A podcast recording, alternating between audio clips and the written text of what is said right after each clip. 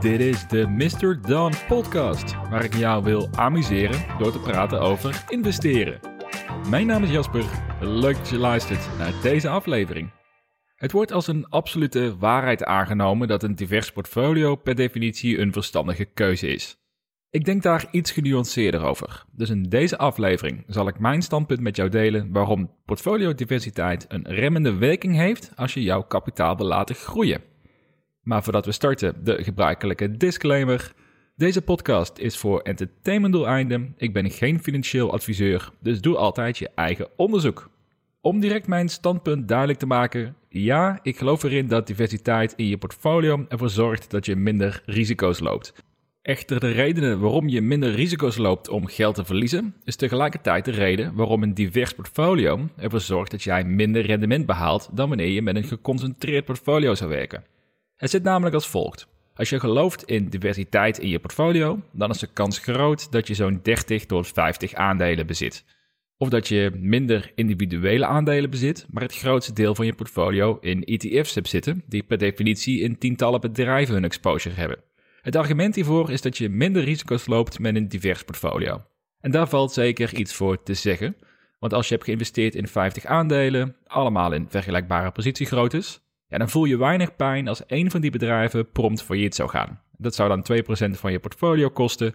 Ja, en dat is iets waar je vrij eenvoudig overheen gaat komen. Er is echter één grote maar. En de belangrijkste daarvan is, is kan jij 50 sterke bedrijven vinden die een investering waard zijn? En in het kader van diversificatie zie ik beleggers vaak een breed portfolio bouwen, puur en alleen met de reden om de risico's te spreiden. En in mijn beleving maak je echter de risico's steeds groter, want je besluit om te investeren in middelmatige bedrijven in plaats van in je grootste overtuigingen. Want waarom zou jij ervoor kiezen om te investeren in een aandeel die op de 40ste plek staat qua overtuiging in de posities die je hebt, in plaats van te investeren in de bedrijven waar jij het meest van overtuigd bent dat zij dat op lange termijn uitstekend gaan doen? Dus als jij bijvoorbeeld heilig overtuigd bent dat Tesla de toekomst wordt van de elektrische auto's, en dat Palantir de toekomst is van big data, en je weet vrijwel zeker dat die de komende tijd in waarde zullen stijgen, ja, waarom zou je er dan voor kiezen om geld te investeren in een Ford Motors of een KLM bijvoorbeeld, puur en alleen omdat je die 50 posities wilt hebben? Dat klinkt niet heel logisch, toch? En de legendarische belegger Peter Lynch noemt het ook wel diversification. Het principe dat beleggers zo'n gespreid portfolio aanhouden dat zij net zo goed al hun geld in de SP 500-index hadden kunnen stoppen. En dat alle redenen om te beleggen in individuele aandelen praktisch overboord gegooid kunnen worden. Overigens wil ik hiermee niet aantonen dat diversiteit in het portfolio waardeloos is, maar de doelstelling is wel anders. Als jij het namelijk belangrijk vindt om kapitaal te behouden, dan is diversiteit uiterst welkom. Je kansen staan lager dat je je geld verliest, al neem je dan ook genoegen met een iets lager rendement.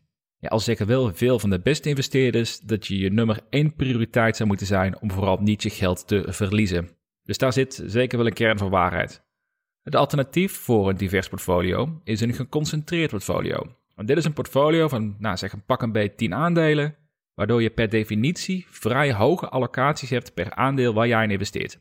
En hiermee geef je jezelf de beste kansen om je kapitaal te laten groeien. Dus als voorbeeld, eh, stel dat alle posities evenredig groot zijn, dus 10% per positie. Als je in een jaar één aandeel verdubbelt in de koers, maar de rest blijft allemaal rond dezelfde koers staan als begin van het jaar, dan heb je een totaalrendement te pakken van 10%.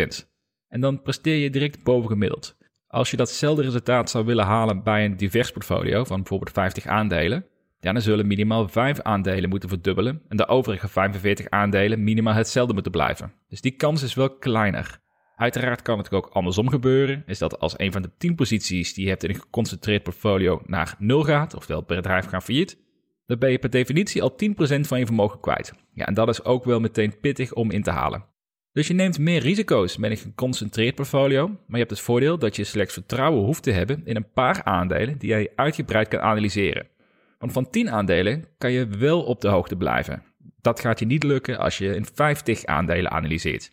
En hierdoor kan je slimmere beslissingen maken en sneller aan posities schaven als je vertrouwen verliest, of bijkopen als je juist meer vertrouwen daarin krijgt. Met als gevolg dat je meer invloed hebt over je uiteindelijke rendement. Als je nou op zoek bent naar een manier om minder risico's te nemen met je portfolio, zonder dat je de voordelen verliest van investeren in individuele aandelen, dan heeft onderzoek uitgewezen dat je met maximaal 20 posities het gros van de risico's al beperkt. Ervan uitgaande dat die 20 aandelen ook verspreid zijn over meerdere sectoren. Dus niet 20 aandelen in eh, elektrische voertuigen. Meer dan 20 aandelen voegt vrij weinig meer toe aan het beperken van je risico. Dus dat kan een goede strategie voor jou zijn als je daarna op zoek bent. En als het echter jouw doelstelling is om jouw kapitaal agressiever te laten groeien, je hebt misschien een langere tijdshorizon en je bent bereid om daar meer risico voor te nemen, dan is een geconcentreerd portfolio met 6 tot 10 aandelen de meest geschikte strategie in mijn ogen. Uiteindelijk is dit een persoonlijke keuze voor iedereen, maar hoop ik hiermee vooral een andere kant te benaderen van de verheerlijking van eh, portfolio diversificatie. Tot dusver deze aflevering. Laat me weten wat je ervan vond via iTunes of via Instagram en Twitter via Mr. Don NL. Als je mij wilt steunen en toegang wilt krijgen tot exclusieve content, ga dan naar www.mrdon.nl slash donateur of check de site voor nog meer artikelen over beleggen, cryptocurrency en startup investing. Voor nu bedankt voor het luisteren en graag tot de volgende aflevering.